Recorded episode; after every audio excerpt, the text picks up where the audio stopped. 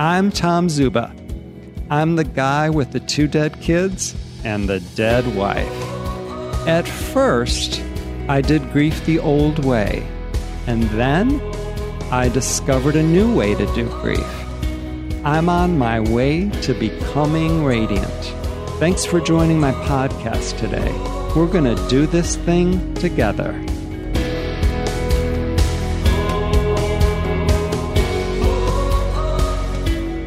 Welcome, everybody. I'm really, really happy that you are here. I'm Tom Zuba, and I'm the author of two books Permission to Mourn and Becoming Radiant. And tonight I have three people. Actually, there's five of us. You can see, well, there's I'm not really good at math. There's actually eight of us. You can see three of them. You can see four of us. You can see me. I'm Tom Zuba. You can see my friend Dawn, and you can see my friends Kim and Kirk. You're not able to see, but my hope is is that you will feel them and you will get a sense of who they are as our conversation unfolds. You're going to meet Dylan, who is a most amazing, cool, cool dude. That when I get to the other side, I'm going to go to his jazz club. And you're going to meet Garrett, and I wear his red sweatshirt. So I pretty much am with Garrett every morning when I'm out walking Molly searching for owls. And if you know me, then you know Trish and you know Erin and you know Rory. So tonight, we're going to have a really, really, really important conversation. And I'm going to share my truth. Dawn's going to share her truth. Kirk's going to share his truth. And Kim's going to share her truth. I want to make this really, really clear. None of us none of us are telling you what you should believe. You're an adult and you get to believe whatever you want. I firmly, firmly, firmly believe that. What I know is that the beliefs that we choose, everything we believe, we have chosen to believe. Most of us choose on a subconscious level. When someone we love dies, we're cracked open. We're awakened. I was going to say we're woken up. We're woke. And because we're woke, we get to decide what direction we're going to move in. And for most of us, when the pain has become absolutely unbearable, intolerable, inexplicable, overwhelming, we kind of look around and go, I wonder if there's a different way. You know, I wonder, is there possibly a new way to do this? And there is. There absolutely is a new way to do this thing called grief. And when we do it a new way, we create a new way to do life. And we consciously decide to move in the direction of peace as opposed to the direction of pain. So I want to begin tonight by saying something that remarkably it is controversial. I am living with the death of my daughter Erin, the death of my wife Trish, and the death of my son Rory, and I'm going to share what's true for me. I do believe healing is possible. I do. I know that's a revolutionary thought. I believe healing is possible. I don't believe it's a destination. At least it's not for me. Healing becomes my way of being in the world. And I'm perfectly cool with that. I'm actually grateful to know that. And you know what? It's no longer a mystery to me how we heal. I know how we heal. I've written two books about it. I coach people one on one. I offer online classes, online retreats, in person retreats with one objective one objective to give people the knowledge, the wisdom, and the tools to heal their broken hearts. And in a nutshell, this is how we heal we set the intention. That's where it begins. We set the intention to heal.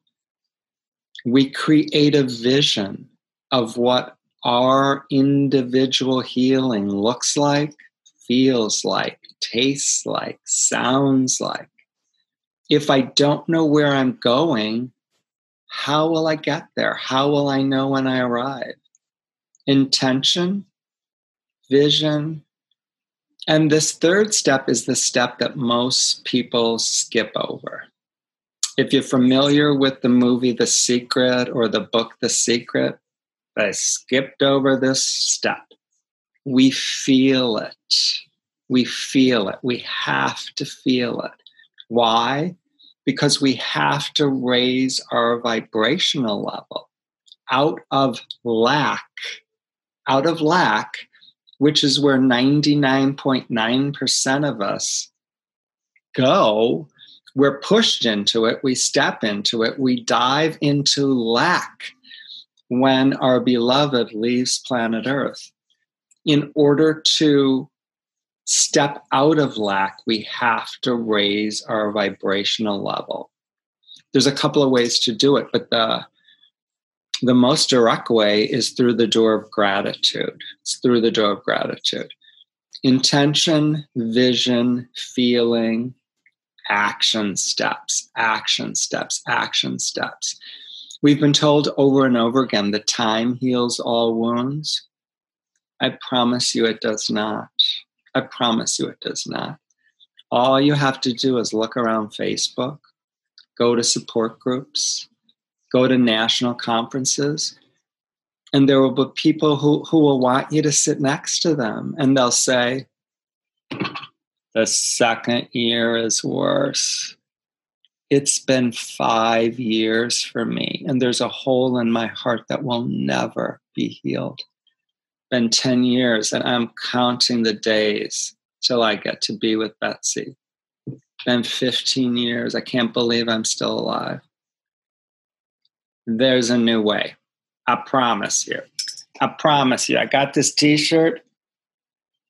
It says radiant, controversial. I know it's controversial. And I want to say, none of us, none of us were here in week two, in, in year one, in year one and a half, in year two. None of us were here we're going to talk a little bit tonight about the length of the road that we have been traveling.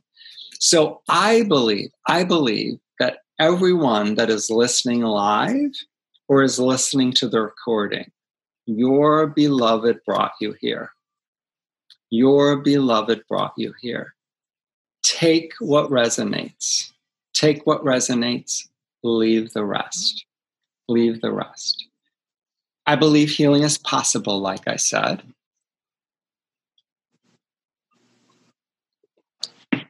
There are many, many, many tools we can use to raise our vibrational level. One of them is called a singing bowl. The people that made this singing bowl believe, they believe that it vibrates at a healing level. I choose to believe the same thing we are each such powerful creators that our beliefs create our experiences. If I believe this vibrates at a healing level, it will help me heal. Period. It will also draw more healing energy into my life.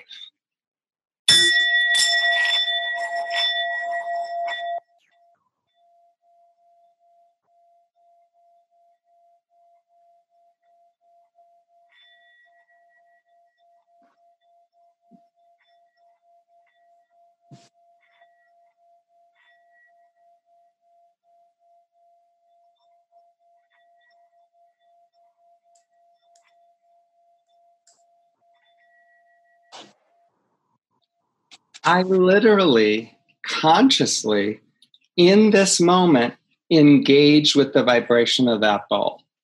I work at it.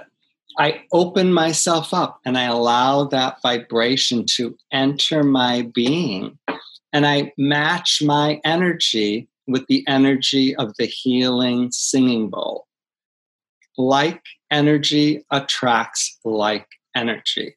That's one concrete conscious step I can take to heal. I also believe this is a decision that I've made. I've chosen to believe this that we are each light and love. I literally believe that. That we are light and love. Dawn is light and love. Kirk is light and love. Kim is light and love. Kirk and Kim have a brand new, beautiful grandson. I've seen him in person. He literally is light and love. He came into the planet as light and love. The same as every single one of us. And if you've read the Four Agreements, what human beings do, we don't do it intentionally. It's just our way of living subconsciously. We domesticate our children. We say, if you behave this way, you will be loved. You are lovable.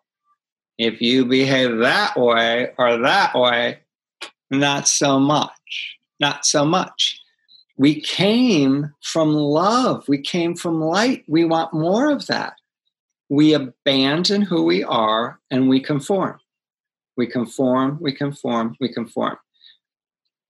The nice way I describe that is people put their shit on us, their shit on us, their shit on us, their shit on us, their shit on us we are still light and love. We just forget. We don't know it. When someone we love dies, we're cracked open. Some of us decide to start removing the shit. We take it off, we take it off, we take it off, we take it off. Guess what? We discover what we always were. What we always were. We discover I've always been radiant. I have always been radiant. And when we do everything that we came here to do, which is primarily to love and to be loved. That's the primary reason that we came to the planet, people, to love and to be loved. We're also welcome to explore planet Earth, God's creation and revel, marvel in the divine beauty and power that surrounds us. I live in the Midwest. It is gorgeous. The geese are flying. The leaves are just beginning to turn red and yellow. Today was about 80 degrees. Heaven in Rockford, Illinois. That's part of the reason I came to the planet. I also came to the planet to be a teacher and to be a student, to be a teacher and to be a student. And you know what? When I'm all done loving and being loved, when I'm all done marveling in God's incredible creation, when I'm all done teaching and being taught, I have no more need for this physical body. I return to love and light. I return to love and light kind of controversial, I know. What I believe. I'm going to light this candle tonight. I'm going to particularly light this in honor, in honor, in deep, deep gratitude and appreciation for my friends, Dylan and Garrett. They're my friends. And I got to know them. I got to know them through their parents. But now they walk with me. I get to know them through them. And I like this in honor and in memory and in gratitude for every single one of your beloveds who brought you here, who brought you here. I'm not a medium. My medium is Rachel Pearson. I'm not a medium. But I know, I know, I know at the deepest level of my heart that among all the things our beloveds are saying to us are heal heal, heal. And I love you. I love you. I love you. They are saying, I'm not suffering. I don't miss you. I'm with you. How could I miss you? I'm not angry. I hardly remember how I left my physical body. The reason I don't remember it is because it's so glorious here. That was an exit. I have no memory. I was yanked out of my body like every single human being. And one of the things I've noticed is you kill me over and over and over again every single day. Stop reliving it. It happened once and I don't remember it. I like this for them. I like this for them. And I like this for every single one of you.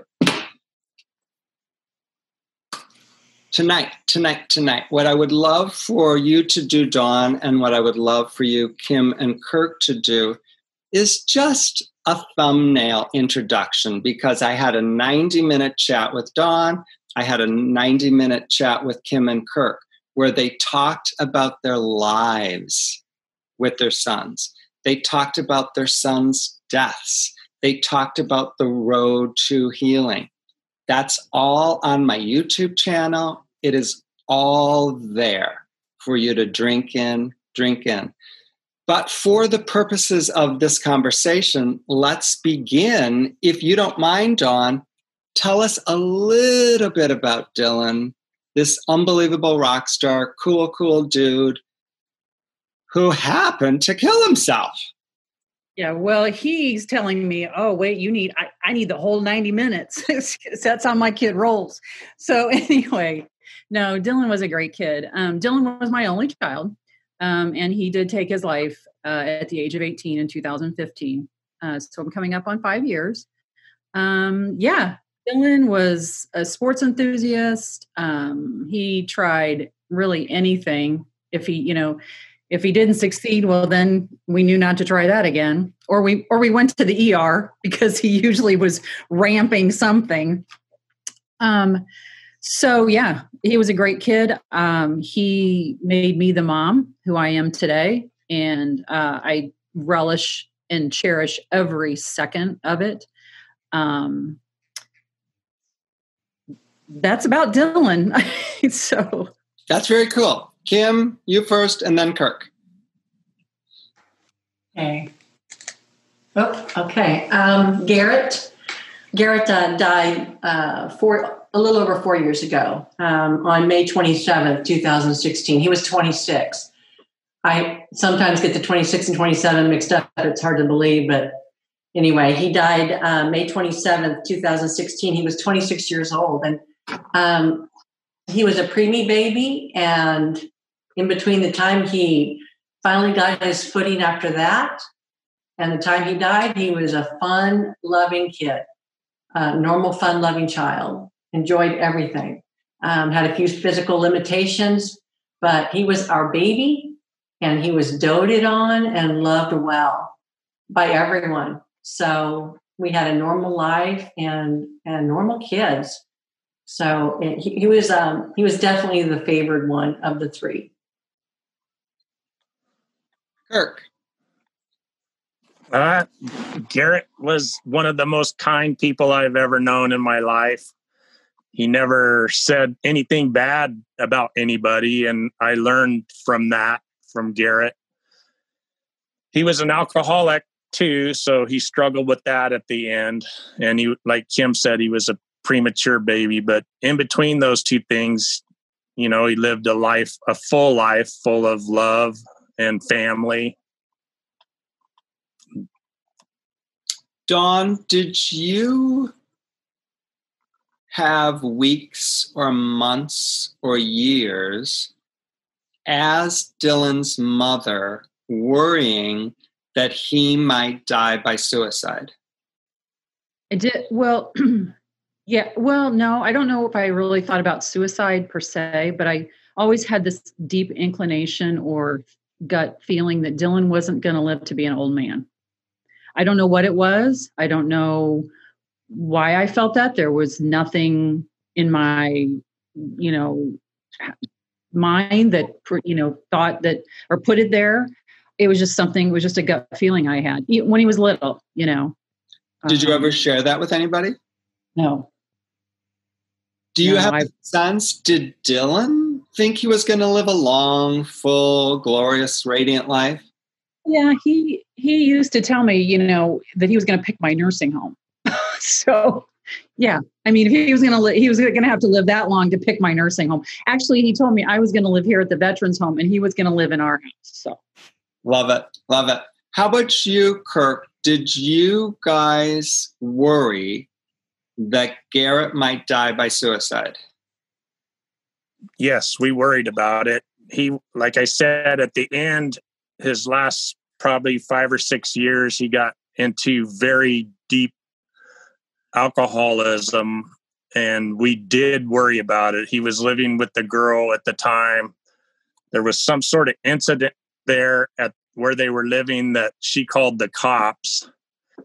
And so Kim and I, we took a special trip up there. We knew he had at least two guns. And so we took a special trip up there to try to find the guns.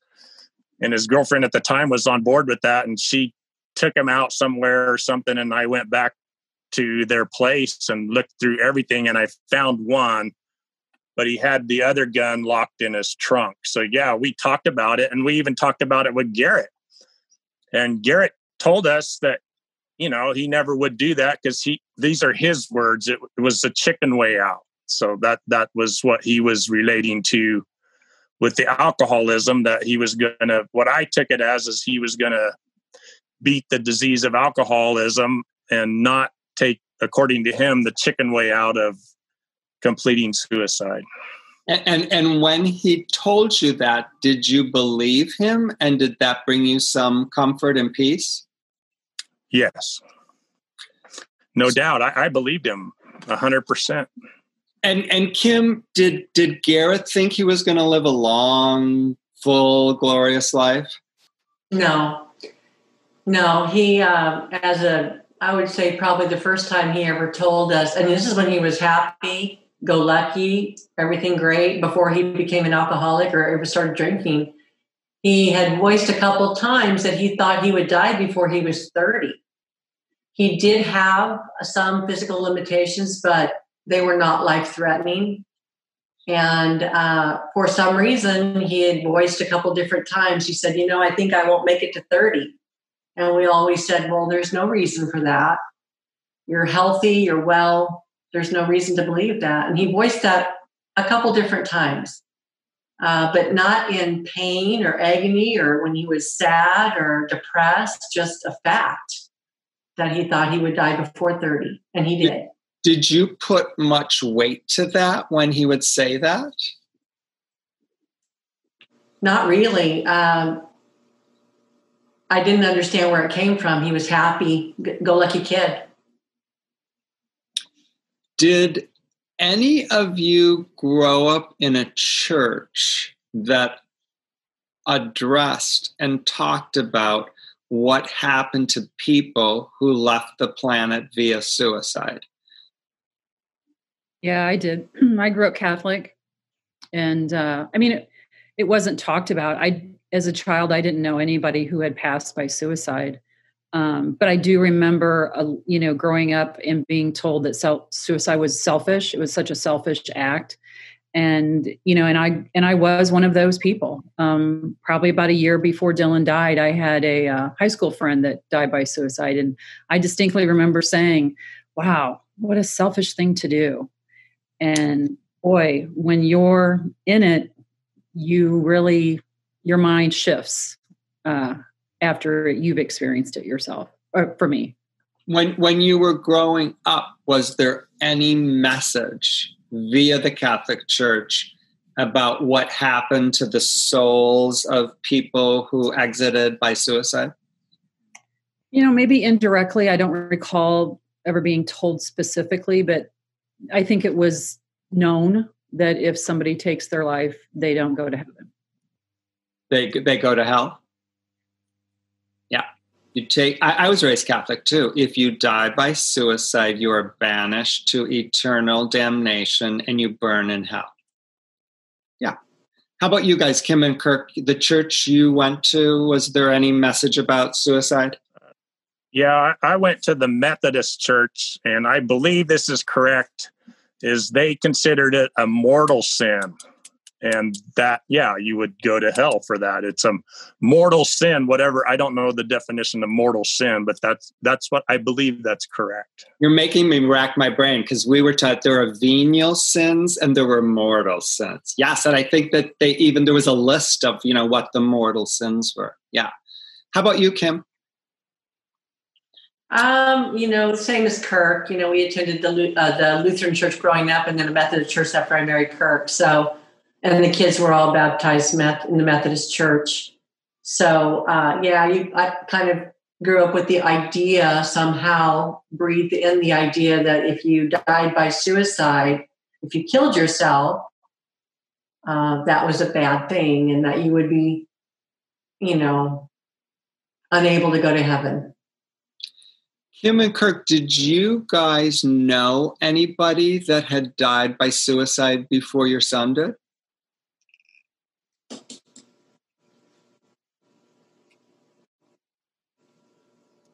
I didn't. I didn't know anybody that had died by suicide before Garrett. I don't think I did either. So, Dawn, you had an experience, but neither you, Kirk, nor Kim did. So, when it kind of sinks in that my child, you know, there's so many different phrases. For this moment, I'm going to say, my child took his own life. Did you think, like, did you wonder, oh, you know, I wonder where exactly Dylan is? You know, is he burning in hell or where is Garrett? You know, is he burning in hell or banished from heaven? Did those thoughts enter your mind? Yeah. Um, so I didn't exactly question where he was. My whole, I mean, I knew my son went to heaven um, and was at peace, but I also was like, as a mom, you know, I was, where did I want to know, like, where did he go? Where is he? Is he okay? That that's what I kept asking myself. Is he okay?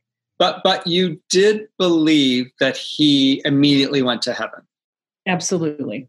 And I guess what you're saying is you didn't have I'm not trying to put words in your mouth, but correct me if I'm wrong. It's like like most of us, we never really thought about or were taught what it's actually like to be in heaven. So even though you knew he was in heaven, you weren't exactly sure if he was okay, if everything was okay with him.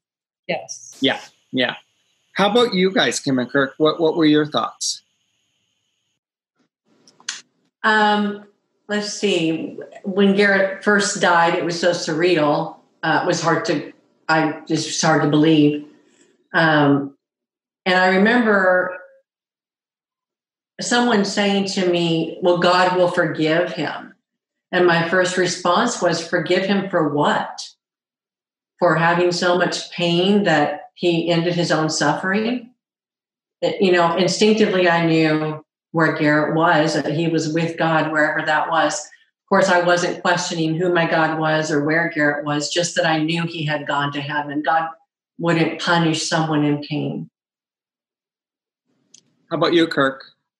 Yeah, I knew immediately that he went to my definition of heaven. I had to explore with you who my God was, where God was, where Garrett was, where heaven was. I didn't dive into that until Garrett died. But yeah, I knew he went to heaven. Like Kim said, it never resonated with me that God's going to punish one of his children if they're not thinking clearly, if they're depressed, if they're, you know, full of shame and regret. That that doesn't make sense that they should be punished for that. And also I will add, I knew it immediately we went to a relapse prevention counselor like two weeks after Garrett died.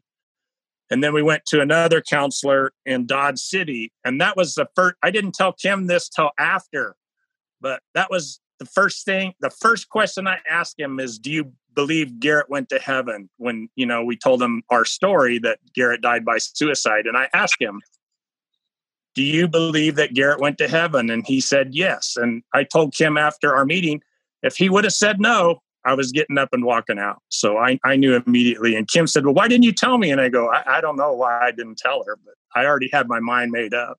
Yeah. So I'm not positive about this, but my gut says the three of you are not the norm. I think that the I bet more than 50% of people whose loved ones die by suicide, they are not 100% positive that their loved ones go to whatever their version of heaven is. Uh, and that's based on the people that I've worked with one on one, the people that I've had in my programs, and the people at conferences that I speak at. So I do think that you guys are a little bit unusual in that regard. But I want to ask you this there's a quote that it's one of my all time favorite quotes, and it's by Richard Rohr We become the God we worship. We become the God we worship. And it sounds like the three of you had a really clear understanding, or the death of your beloved, you know, allowed you to step into a really clear understanding of your God. And that's why you were so confident that your God embraced your child slash his or her child. So, how would you, you know, from the chair you're sitting in now, how do you define or describe God? Let's start with you, Kirk. Uh, I define God as love, and I knew Garrett went to heaven immediately because I just knew it in my soul. I could feel it, but also when I later on, after I started thinking clearer, I always try to look at both sides of a situation and I always try to put myself in another person's shoes. And so say say if I was God, I'm I don't know if that's blasphemy or not, but say if I'm God and I love everyone on earth because they're all my children. I love them more than me as a human can comprehend. It doesn't resonate with me. It doesn't make sense to me that I'm going to punish someone who is not thinking clearly, who has, um, you know, depression, some sort of mental handicap, uh, an alcoholic, you know, a drug addict, an addiction, you know, if they were my children, even as myself, if they were my children, I wouldn't punish them for that. I would try to help them. I would show them love. I would extend them grace. I would not punish them for that. That doesn't make sense to me on any level. How about you, Don? How, how would you define, describe your version of God? Yeah, so my God is all encompassing. He he is love he is compassion and uh, he is non-judgmental. Um, you know i spoke to god many many times prior to dylan's death and saying you know please please heal him. Please please put him at peace. Please um, i can remember that um, the two youth pastors that dylan participated at uh, the local church here um, you know, I distinctly remember, and I was not the nicest person the day that Dylan died. Um, I remember yelling at them and saying, you know, you told me he was, you know, and I, yeah, I, and I distinctly remember saying, I prayed and I prayed and I prayed and it didn't work. Um, so, but like Kirk said, that was that day. And since then, I've done a lot of healing um, and working. And I do know that that my God was with Dylan the day he died. Absolutely. How about you, Kim? Uh, yeah, I, I believe like Don, my God was with Garrett the second he, before he ever hit the floor. Um, I believe in a God that an omnipotent God, all powerful, all knowing, um, of hope, love, and purity, and He has a perfect plan. It's not always my plan, but it's a perfect plan. Don, you hit on something that's, I think, it's essential that we talked about. It was true for me, not once, not twice, but three times. But you said, I prayed and I prayed and I prayed and I prayed and I prayed. Has your understanding of prayer changed at all? Um, yeah, it has. You know, I think I prayed before for God to fix things. And now I pray for God to give me guidance and peace, not for Him to swoop down and, you know, everything's going to be okay because I now know life is life. And I hate to say this, but shit happens. Well, and, and to me, I, I mean, oh, if, if this is but but if this is truly the hand of God, you know, and if God is holding Dylan, if God is holding Garrett, if God is holding me, Kim, and Kirk, then God is aware of all of it. And if God is as powerful as Kim believes, if God believes there's a kink in the program, I mean, I think God can breathe into the program and change the program. That's my, that's my. So for me, I grew up please God, please God, please God, I'll do anything, I'll do anything, I'll be good, I promise I'll be good. You know, I won't hit my brother, I won't, please, please, please, anything, anything, anything. I'm trying to change what I now believe is the perfect mind of God. And as Kim said, do I always love the perfect mind of God? Not so much.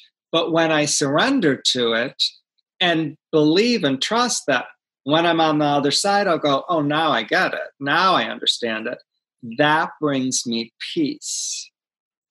How about you guys, the Maddoxes? Has your, you know, understanding or version of prayer changed at all? Mine has. Um, I did finally get to the point before Garrett died. I was desperate, you know, for the last probably year of Garrett's life to find a way to help Garrett get back to treatment. Our focus had been his addiction and alcoholism. And so for for someone whose son died by suicide, I know very little about suicide prevention or awareness. Our focus was um, alcoholism and substance abuse. So I know a lot more about that. But my prayer was desperate in the years before Garrett died and became finally when I finally surrendered, when I finally realized I had nothing left that I could do for Garrett. Um, then I finally started praying, Thy will be done. And then he died. And um, four years later, after a lot of soul searching and a lot of hard work, um, now my prayers have begin with gratitude. They always begin with gratitude.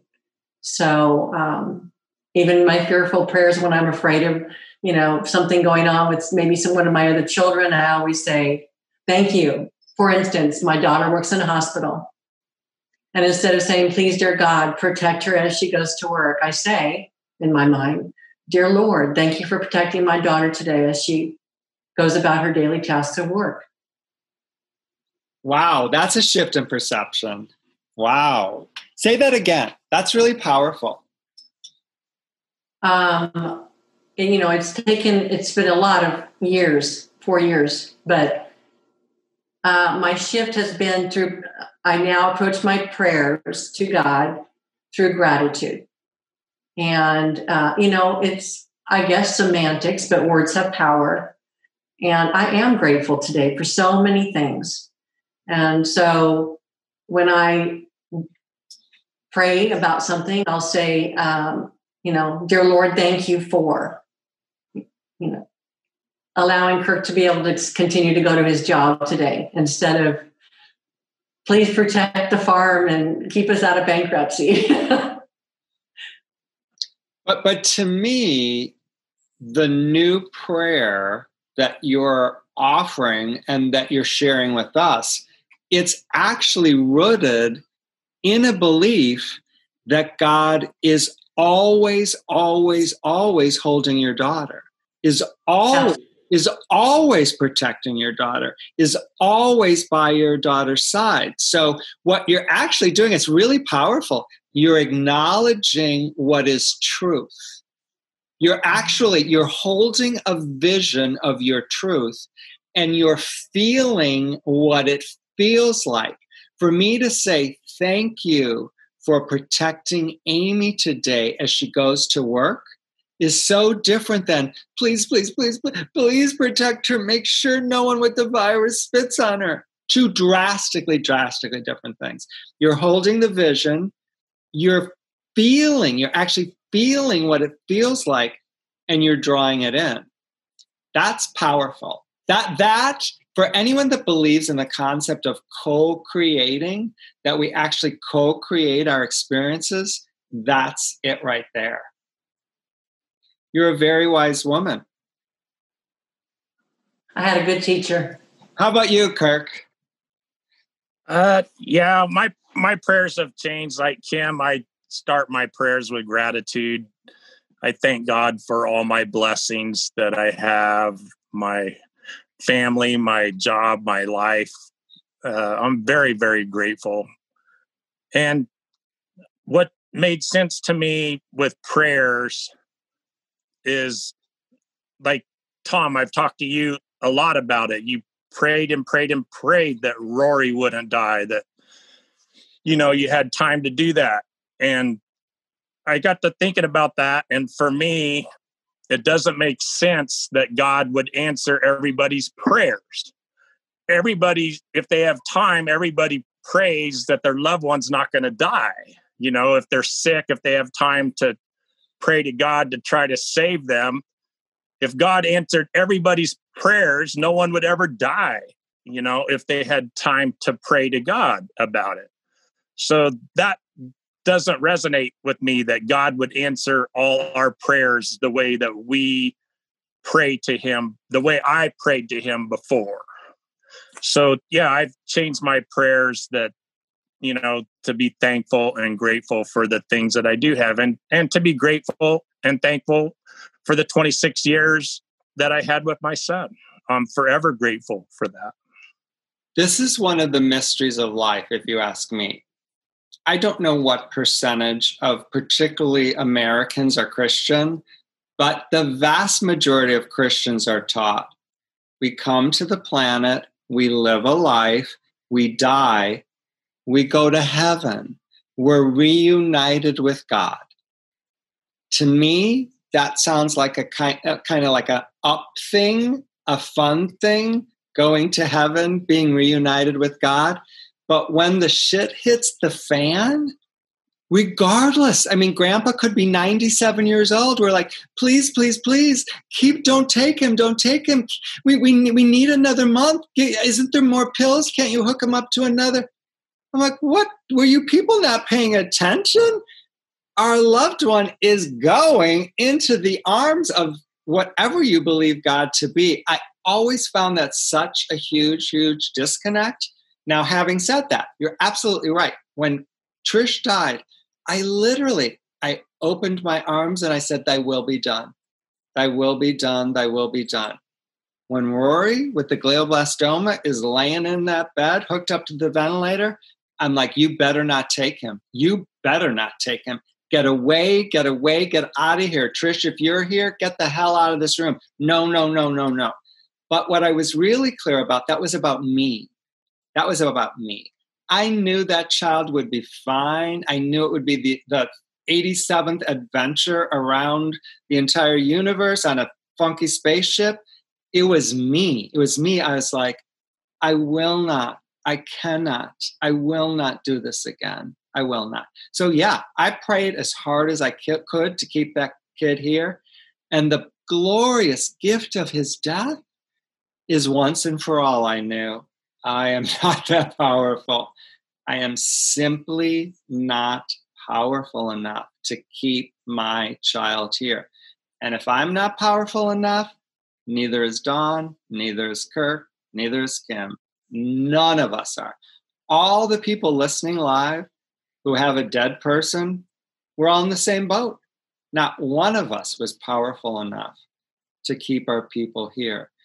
I want to circle back because I know that there are people listening going, gratitude. Are you kidding me? I, I have a dead husband. I have a dead daughter. There was a heroin overdose or a hanging or a, a jumping off of a bridge. Gratitude. What the hell? But I have to be gratitude, grateful for. So if you could address that and like how were you able to, you know, slowly, slowly, slowly open that door of gratitude. How did that work for you?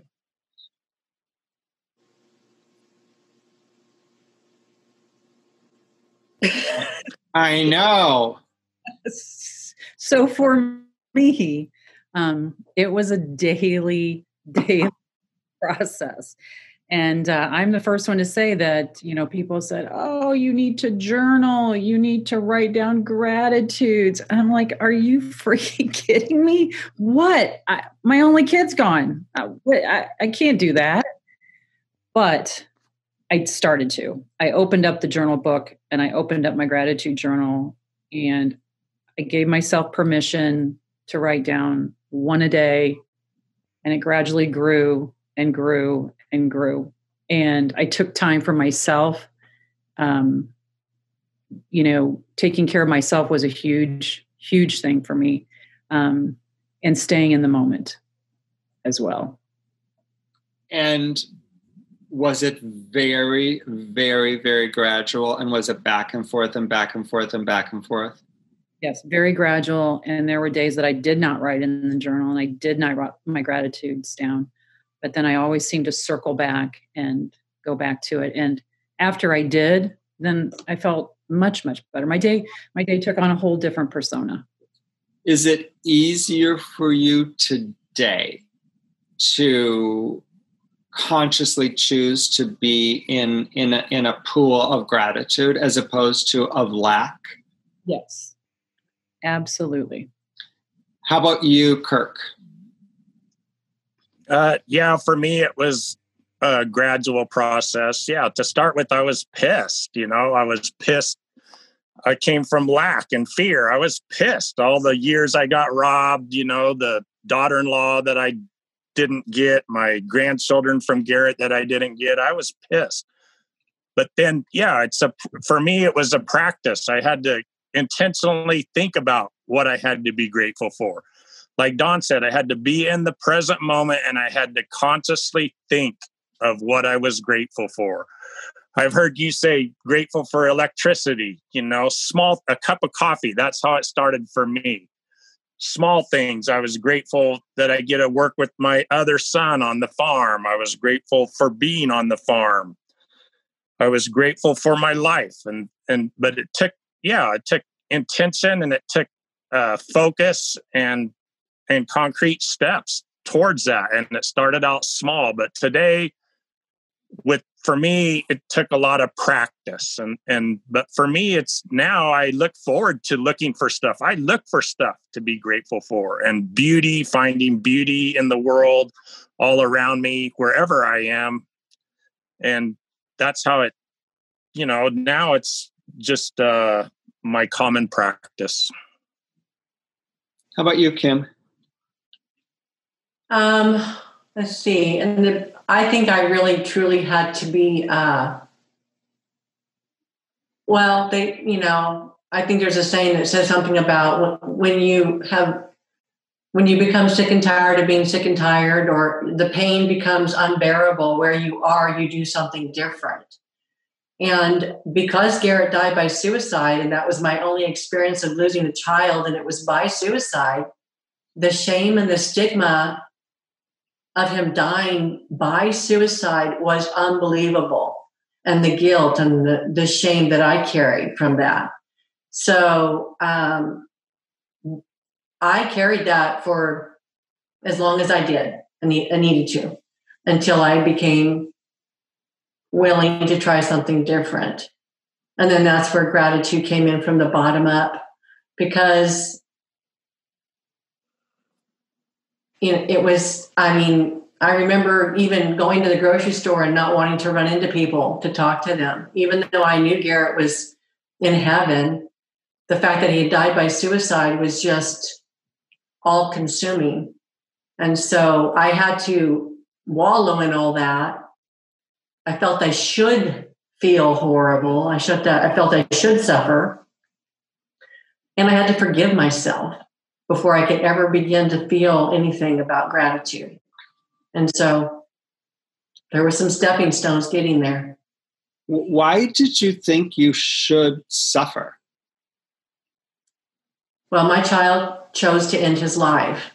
So um, for a long time, I felt like uh, very culpable in that decision that he made. Um, he was suffering, and you know, as a parent, you should be the one to protect him. We were actively working, trying to get Garrett back to treatment. Um, we we knew he was struggling when Garrett died. The autopsy report. This is the part that is confusing sometimes for me. His autopsy report came back clean, except for alcohol. He had 33% alcohol in his body. One third of his blood was alcohol. How he managed to put a gun to his head and, and die by suicide, I'll never know the only thing I can come up with is that, that was the day Garrett was supposed to die. That was Garrett's day to die. Um, it was not to be prevented. It was to be, he was to die that day. But with 33% alcohol and his blood level was, you know, off the charts. I mean, that's unheard of.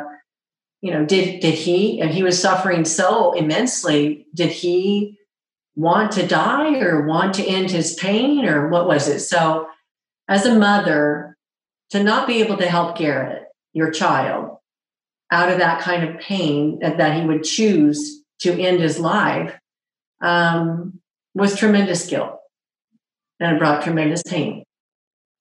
So, were you holding on to the belief that the children of good mothers don't choose to end their own life? Yes, and that I would I could have done something that I was powerful enough to change the perfect mind of God. I didn't, um, you know, I didn't really think about at that time my God of my omnipotent God of knowing. And, you know, it was much, much years later that I finally realized, well, God didn't say, oops, you know, gosh, I didn't know Garrett was going to die that day. I was busy looking over to the left. You know, oops, sorry you know, my bad. You know, when I finally, finally, finally was able to let that sink in, forgive myself about a thousand times, it was freedom. Freedom to live fully again. Kirk, did you feel guilt? Yes, I felt tremendous guilt. I think for me, what I believe is I believe we do have a lot in common with, you know, when we what I believe is when we lose a significant loss, we have a lot of things in common, most things in common. We're all in a, say, a shit category, you know, a shit stadium, a shit sandwich, whatever you want to say. It's all in a bad area. So, does it really matter all the details? But for me, that all that being said, I believe that 100%. But I also believe with suicide for me there is a another layer of guilt you know i know there was for me i'm the father i'm supposed to be the protector of the family they're my children i'm supposed to look out for them i'm supposed to do stuff to fix whatever's wrong you know and and most of my life i had been able to do that but until i surrendered to the fact that i was not powerful enough to save garrett i had guilt all the time. I lived with guilt. And like Jim, I was comfortable in guilt. I that was my go-to place. When when I take a step forward or two steps forward, I always at the beginning went back to guilt. I felt I should pay. I had done something wrong. Otherwise, Garrett would still be here. I felt comfortable making myself pay in my mind. And uh, it took a lot of work to get out of that, you know. But I believe, yeah, with suicide, there is, a, for me, I believe there is a layer of guilt there as a parent. So uh, let's just randomly say a father, maybe whose 13 and a half year old son gets diagnosed with a glioblastoma, that that father might think, what did I expose my child to? What did I feed my child? what environment did I put him in that literally caused this cancer? Oh my God, I should have known better. Why didn't I know better? Why did I let him? Why did I subject him to this? I should have saved him. I should have saved him. How would that be different? How would that guilt be different? For me, the difference is Rory didn't choose to die. He didn't make the choice to take his own life. He fought with everything that he had. You fought with everything you had to try to keep him on this planet. Planet, you know, that's the difference for me that I see. Our son chose, you know, was he thinking clearly? I believe he wasn't. Was he depressed? Yes, I believe he was. Was he under the influence of alcohol? Yes, he was. But still, he chose to take his own life.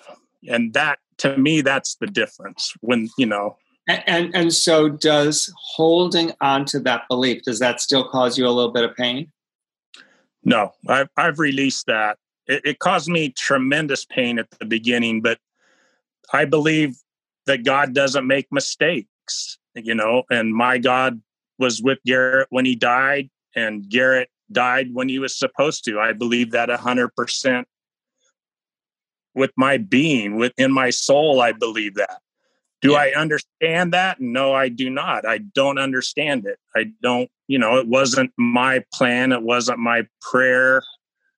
So I am comfortable releasing that. You know, what what I say to myself with that particular thing is I leave room for God to be God. I'm not God. I'm not going to be able to figure that one out. And I've released that to my God. You know, I believe that everything happen perfectly, but you know, not my plan, but my God's plan. So I, have released that. Yeah, and and I call that surrendering, not giving sur- up, not giving up, but surrendering. I surrender. How about you, Dawn? Did guilt enter in? Oh yeah, huge. I remember distinctly standing in the visitation line and like almost apologizing to people, saying, "I couldn't protect Dylan. I, you know, I couldn't protect him from himself." And now I think back and go, what the was I saying? You know, and um, sure, guilt huge. And I was walking in that muck and mire, and I carry, you know, I call it like carrying it in my backpack, you know, and all that crap I put on top of myself. And like Kirk said and Kim said, until you, until we surrender and just start letting that go, I was tired of living in that shit and I didn't want to do it every day. And I was tired of going to the grocery store and worrying about, oh, you know, there's poor Dawn, you know, her son died by suicide.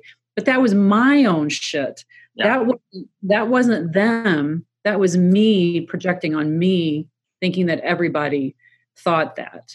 And I had to let that go.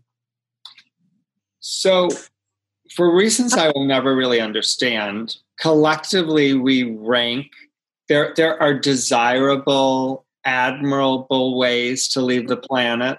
You know like if you get shot in war oh my god what an incredible incredible way to leave the planet. Probably unless you're the mother or the father or the husband or the wife or the kid but my god you know how tawdry and shameful and despicable if your exit is suicide, heroin, or fentanyl. I mean, that's the bottom, bottom, bottom of the barrel. Well, it's like, who came up with this? I think part of the the uh, the burden of feeling the guilt about suicide for a survivor is the way we talk about it. You know, we say he committed suicide. That's a negative connotation. We don't say he committed a glioblastoma to grow in his brain. Exactly. Um, we say suicide prevention month. We don't say glioblastoma prevention month, you know, or car accident prevention month. So the world stigmatizes the way they died from coming out of the gate. And to break free of that is tough. And it takes a lot of hard work and a lot of knowing how you believe. Yeah, because like Kim said, you know, the word prevention gives me as a survivor of someone that I've lost to suicide a negative connotation that uh, okay, well wait a minute, what do you mean? It's preventable? I should have done something? Really? Like I didn't know that? Of course I know that. If I if I would have if I could have saved Dylan, I would have saved him. I would have done anything I could. You know, but I'm not that powerful and it was his day to go that day in the right manner that he went. And it's taken me a long time to even get those words to come out of my mouth. And when I tell people, when I even remotely say something like that, they go, What the are you talking about? I mean, they look at me like I'm I'm crazy. That's so, that's I believe too. I, I don't like the word prevent and prevention adds a layer of guilt, I believe, that says that we could have prevented the death of our child. And, you know, I like the word awareness, you know, suicide awareness to be aware of it and what can we do to change that. But, but prevention, I don't like it at all. And I don't like the word commit suicide. Commit you know commit as a crime. You, know you committed a robbery you committed a murder. I don't like that. I choose to say die by suicide died by suicide but committing suicide is a negative connotation also. So i'm gathering that because the four of us believe that words have power if some one more powerful than the four of us decided to throw out Suicide Prevention Month into National Suicide Prevention Day and rename that that's something that is absolute, actually more appropriate and truer, you would all be in favor of that? Absolutely. So none of you believe that suicide is preventable. I know. So I, go ahead, Kurt. I don't. I don't believe I can prevent any kind of death. I'm not that powerful. Do I believe I can become aware of people in that may choose suicide because they are in at risk? I absolutely do, and I think we need to be aware and educate ourselves because I don't know. I do, I'm not God. I need room for God to be God. I don't know the people that will die by suicide and the people that will be prevented from our intervention of dying by suicide, I don't know which one of those people are supposed to die on those days. It's my job to reach out the best I can and educate. It's God's job to decide who dies by suicide and who is prevented from suicide. So go ahead, Dawn. Yeah, I, I agree. I mean, I can we help reduce suicides? Sure, we can promote, like Kim said, we can talk about it, we can empower people, we can reduce stigma, we can do a lot of things. But for the for a lot of people that I've spoken to, their loved ones had no mental illness. They um, they didn't have any kind of diagnosed, you know, mental illness. They were in a shitstorm of whatever was going on in their life, and it was the perfect storm that day and they decided that life they're out. They didn't want to live anymore. I'm glad you brought that up because i'm scrolling through the um, comments. So Dawn correct me if i'm wrong but you do not believe that every single person that chooses to end their life does it because they're mentally ill. Absolutely not I mean, even the CDC even says that over 50% of suicides are not from a diagnosed mental illness. They are from loss of a job, um, COVID, um, you know, isolation, um, loss of a spouse, loss of a child, loss of know, hope. Loss of hope, absolutely. And it just compounds. And then, like I want to say, it I call it the perfect storm and that's when it happens. You know not the typical um, you know american foundation for suicide prevention questionnaire. Are they giving things away? Are they doing this? No they're not. Right. They're because they're masking it. Dylan was great at it. He was the best you know he was the t- I, he, remind, he always reminded me of robin williams. He could make you laugh. He could make your bad day turn into a great day but deep down inside, he was hurting. This is another thing. I know Dawn, I know Kirk, I know Kim. And love alone is not sufficient to prevent someone from ending their life.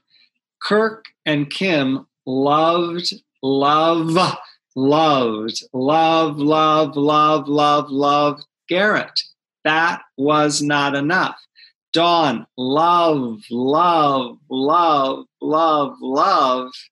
Dylan, that was not enough to keep your children here. What, I mean, I, we, I want to return to this, but I believe it was you, Kirk, but it might have been Kim. One of you said that was the day Garrett was supposed to die. That is a freaking revolutionary statement, particularly among families whose loved ones died by suicide. But it's also in the broadest, broadest gathering of people who have loved ones that died. That's revolutionary. That was the day Garrett was supposed to die. And this is why it rings so true to me because you can have two people who have very, very, very similar experiences. And one of them ends their life and the other one does not. Why? That person was, it wasn't the plan. It wasn't their time. It wasn't the exit point. This person, it was. That is the only thing that makes sense to me. But I would love it if you would talk about that because my hunch is on the day you discovered your beloved's body, you didn't think, oh, well, I feel pretty good because clearly this was Dylan's day to exit. Oh, this is the day, Kim. Garrett exited today. Okay, let's go have some cake. Yeah, can I? I'll jump in here real quickly with the something that I'll never forget that I've learned in the last four years. A way to understand um, this a tiny bit better. Um, the people who died on 9 11 that were up in the tallest, tallest buildings that were, you know, on fire, they were experiencing tremendous pain, tremendous pain. They were literally experiencing physical pain. As I know, Garrett was in terrible pain. You know, his had built and built and built, like Dawn had said. And so the people who jumped out of those towers, that literally jumped out of the towers at the 150th floor or whatever it was. They didn't stop to think when they jumped out of that tower that they were going to die anyway. They wanted their pain to end. They wanted their pain to end. So their only option for them, they became so tunnel vision with the pain. They wanted the pain to stop, and their only option was going out that window. You know, never contemplating that at 150 floors up, they're dying anyway. They just wanted to not be burnt to death. So that's one way of seeing how someone in that kind of we I can't fathom that kind of pain because I've never been there. You know, I, I don't understand it. Now we we would um, we would have died for Garrett. I would have died for Garrett. I wasn't given that choice. Um, I love Garrett with all my being. I did everything I possibly could to prevent, to give him a good life and to prevent anything bad happening to him, much less him dying by suicide. Uh, he'd been to treatment, he'd been to AA for years. You name it, we tried to do it. We did all that, and Garrett died anyway. And he did not mean to hurt me. He did not mean to hurt Kirk, his family. He wanted his pain to end. I believe God did answer my prayers. I didn't want my son to suffer. I don't I don't want him to suffer. Did I want him to die? I did not. But I certainly didn't want him to continue to suffer the way he was. And Garrett didn't want to live that way. He was clear about that. And he saw no way out. So I've chosen to believe that God did answer Garrett's prayers and our prayers in a roundabout way. He saved Garrett from more suffering. And he brought him home. And he loves him more than I ever, ever could. I love the image of the people on the towers. I never quite thought about it that way, but they're standing on the ledge and they know if I stay here, I will either burn to death, I'll, I'll fall to my death, I'll explode to my death. And, and they knew there was no way out. It's exactly what you said. So they made a choice. They made a conscious choice. And when I think about it, there's something brave about that. I don't know that I would be able to do it. There's something brave about it. There's something admirable about it. And I understand it. I mean, it makes sense to me. They, it's like their last gesture was to have control over their destiny. That's admirable. What is the difference between what Garrett did and what the person who chose to jump off of the building because they knew what the alternative was? I, have never thought about that way. It's beautiful. It's powerful.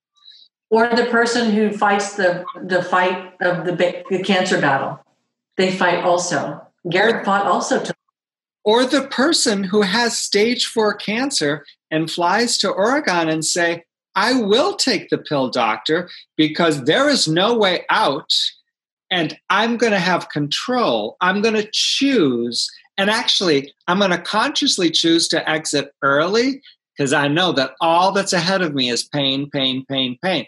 I've thought about long and hard. That's what I would do. That's what I am going to do if I'm ever in that situation.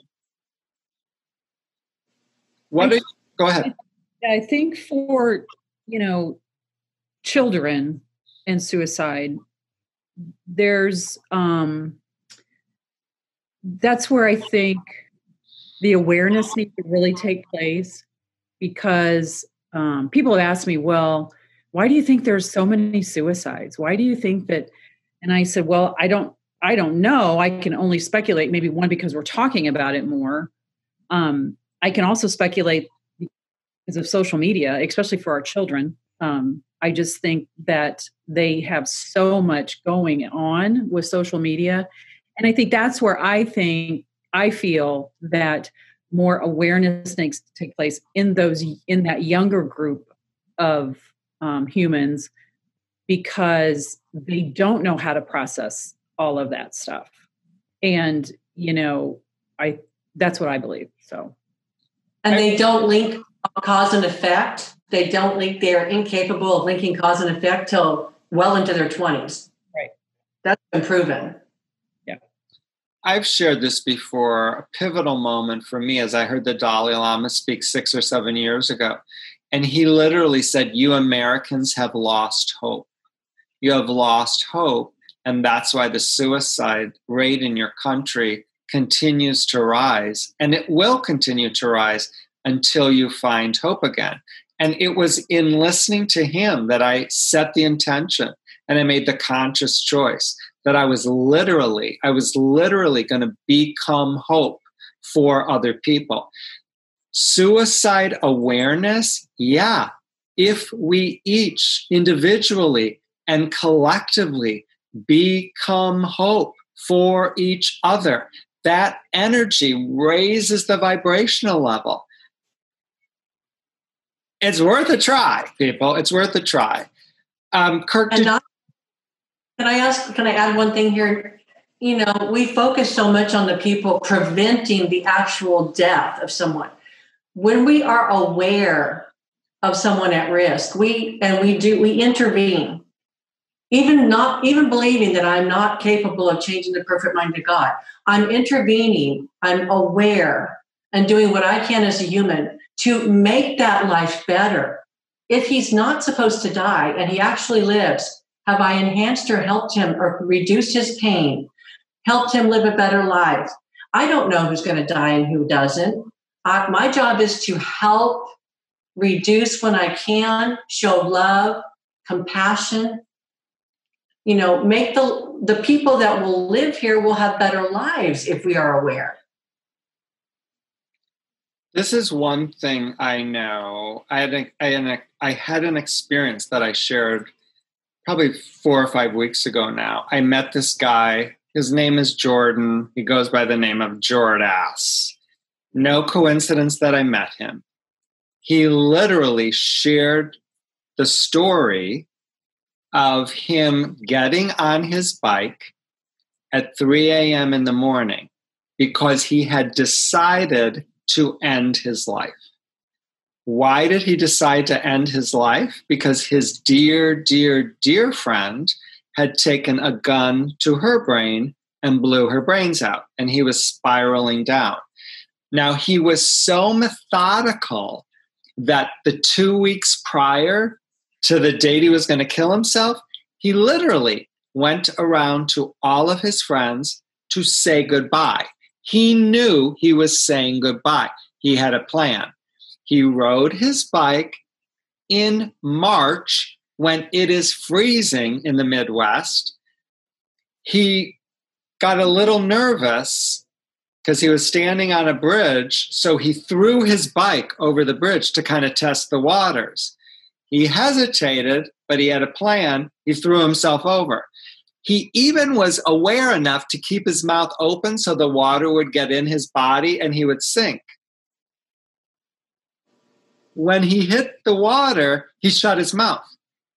And he realized that he wasn't going down, down, down. And he heard this voice that said, Breathe, breathe, breathe. And he said it was a woman's voice. And I said, Whose voice was it? He said it was my friend that had shot herself in the head. So he got his, he, he had his phone. He got his phone and he tried to call his mom. His phone wouldn't work. He's floating in the water. You know, it's cold, it's dark, it's 3 a.m. in the morning. He calls 911. It works. The police pick him up. They take him to what I believed was a world class psychiatric unit at one of our three hospitals. They would keep him for two days. They literally lent him this book. I said, They lent it to you? He said they didn't have enough copies. They lent it to me. But he said, Don't worry. When I got out, I bought it. I've read it over and over and over again. He said, You changed my life. Your book changed my life. And I said, So you stayed for two days? He said, Hell no. I told him I wanted to stay for a week. I needed help. I knew I, I knew I needed help. And I said, So when you left after being there for seven days, did you feel better? He said, I felt like shit.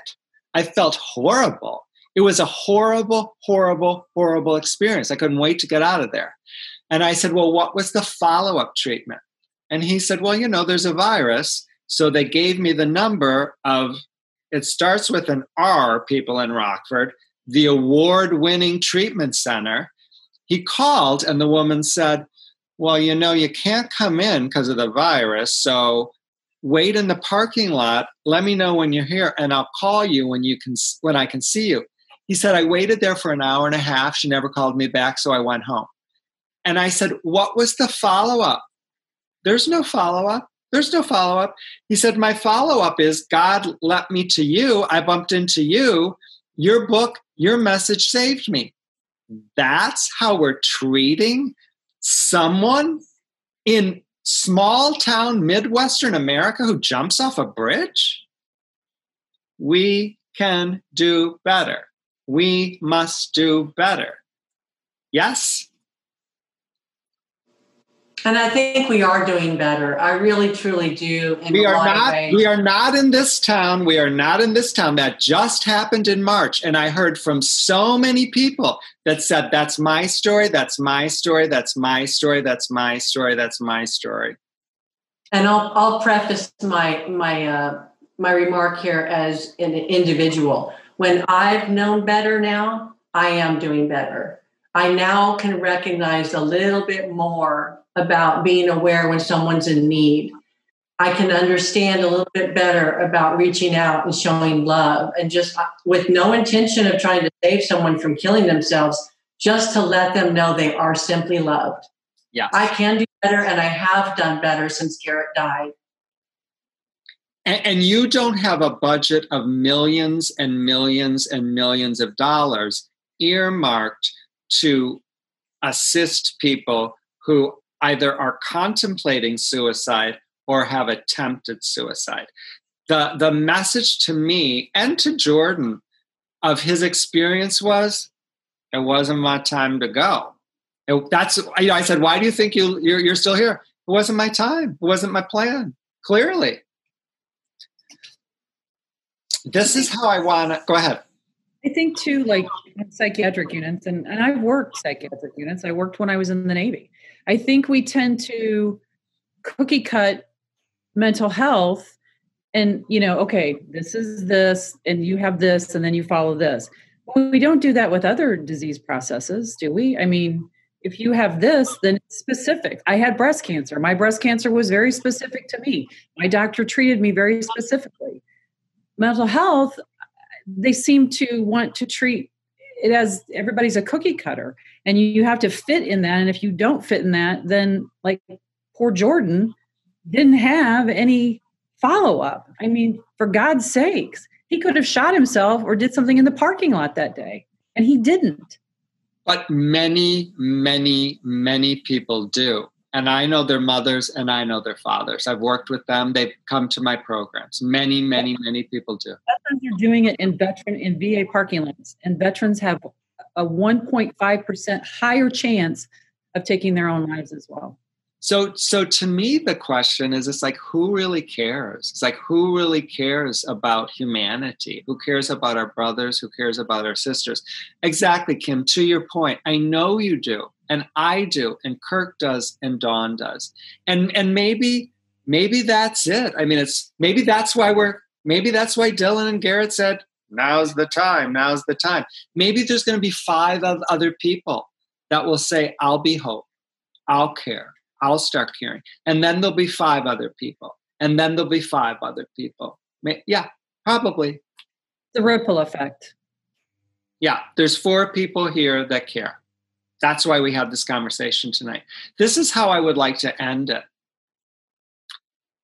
Where exactly do you believe Dylan is, and where exactly do you believe Garrett is tonight?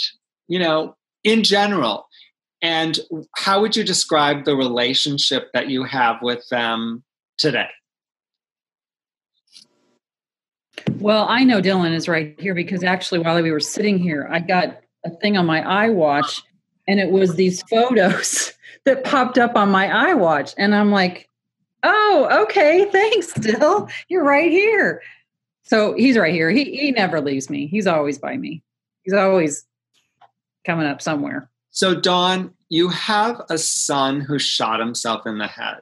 You look beautiful. You look happy. You have a smile on your face, and your t shirt said, Kind is the new cool.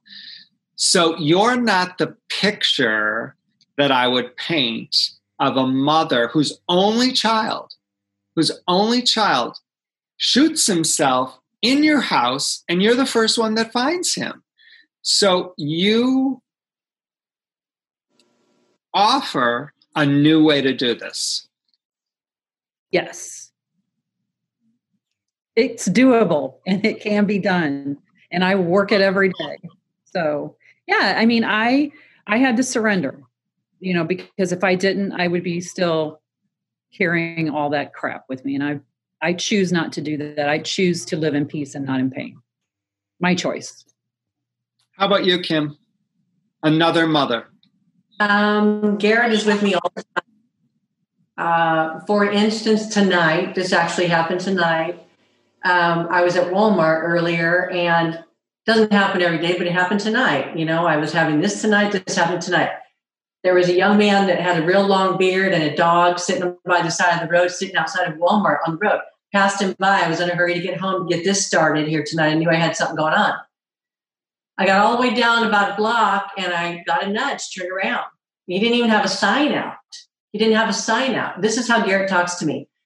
He said, Mom, go back, go back. You know, there's nothing, it's not cold out. The guy didn't need anything. He wasn't asking for anything, but this is how it works for me. That was Garrett telling me to go back. I had to go all the way back and circle back another block, pull into the parking lot, roll my window down, get a you know, $20 bill out of my purse, roll my window down. The guy never even turned around. He's grubby. He looks like he needs food. He has a dog sitting there with him. And I, say, Hey, can I buy you a hamburger? He turns around and he said, Yes. I hand him the money. I said, go buy some food. He said, I will. Thank you very much. And he goes back and sits down. I go on down the road. That was my son. He said, go back and buy that guy a hamburger, mom. That could be me today. And that's how I do it, one person at a time. I show them I love them. I show them I care because that's all I can do. And Garrett was with me today. I didn't want to go back. I was in a hurry. I wanted to get home. But Garrett wanted to go back and buy the guy a McDonald's hamburger. He's with me all the time. So Garrett was loud and clear. And, and and and you've been doing this long enough that you said yes. And when I turn my car around, you know those signs that get on one side it gives you the speedometer, the, the speed. On the back side, as I'm driving down, I'm thinking, what am I doing? I'm going to talk to the stranger. He's not even asking for anything. It says thank you on the back side of a speedometer sign, right by where that guy is. I mean, it wasn't his sign, it was, and I'm like, you are welcome, Garrett, because I'm in a hurry. How about you, Kirk? I believe Garrett's all around me all the time and he talks to me, you know, I listen to him not in my voice with his voice but in my mind and my heart. And he talks to our family too. We were Kim and I were talking the other day about our daughter Amy and how she's grown and you know how she's more grateful for all the stuff that she has, more aware of her children, her surroundings, the beautiful life she has. And we were texting back and forth with her. And she said Garrett has taught her more after he died than when he was here, you know, and it was it was so beautiful it made me want to cry it really did i you know and, and we can see it in her so he's not only around me he's around kim i believe he's around kim and i know he's around kim my our our family our children our grandchildren. He's everywhere. And clay said the same thing. Clay has told us how proud we are how proud he is of us how we've continued to heal. And you know, it's a beautiful thing to see Garrett helping not only us, but our family. So, in the first book, Permission to Mourn, I quote Marianne Williamson because I love her definition of a miracle. She says a miracle is a shift in perception, a shift in perception. And I had the distinct, great honor tonight of literally being with three walking miracles. I, I, I know you, I knew you guys at the beginning, and I know you today. And you are walking, walking, walking miracles. And it, if it is possible for Dawn, if it is possible for Kirk, if it is possible for Kim, it is possible for every single person whose beloved brought them here, either live or via the recording, to hear this message. There's a new way. There's a new way to do grief, and that creates a new way to do life. And that's part of the reason why the four of us are on the planet to let people know there is a new way. So I'm pleading with folks that are listening if this message resonates, share the video share the video. How else will the others know? How will they know if we don't become the teachers? If this resonates with you, I'm here Thursday night at 7:30 p.m. Central. We went deep tonight. We went really deep tonight like I knew we would. I have a brand new post podcast. It's called Becoming Radiant. You can subscribe to it anywhere you get your podcasts. I have a YouTube channel. Go to YouTube, put in my name, Tom Zuba. Do not put in Tom Zumba. And that is not my name. Go Tom Zuba. There, there is uh, uh, my my individual conversation with Dawn, my individual conversation with Kim and Kirk, and many, many, many other people who are doing grief a new way.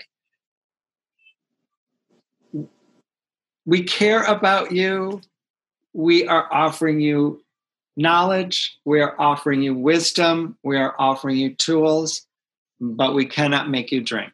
We cannot make you eat. You have to lean in. You have to lean in. I can't thank you enough. Uh, it's uh, part of my optimal life that I had a vision of three years ago, and to be patient and to allow life to unfold as it should. Kim, to see your radiant, beaming face, honestly, honestly. Thank you for letting say Garrett's name and tell his story again.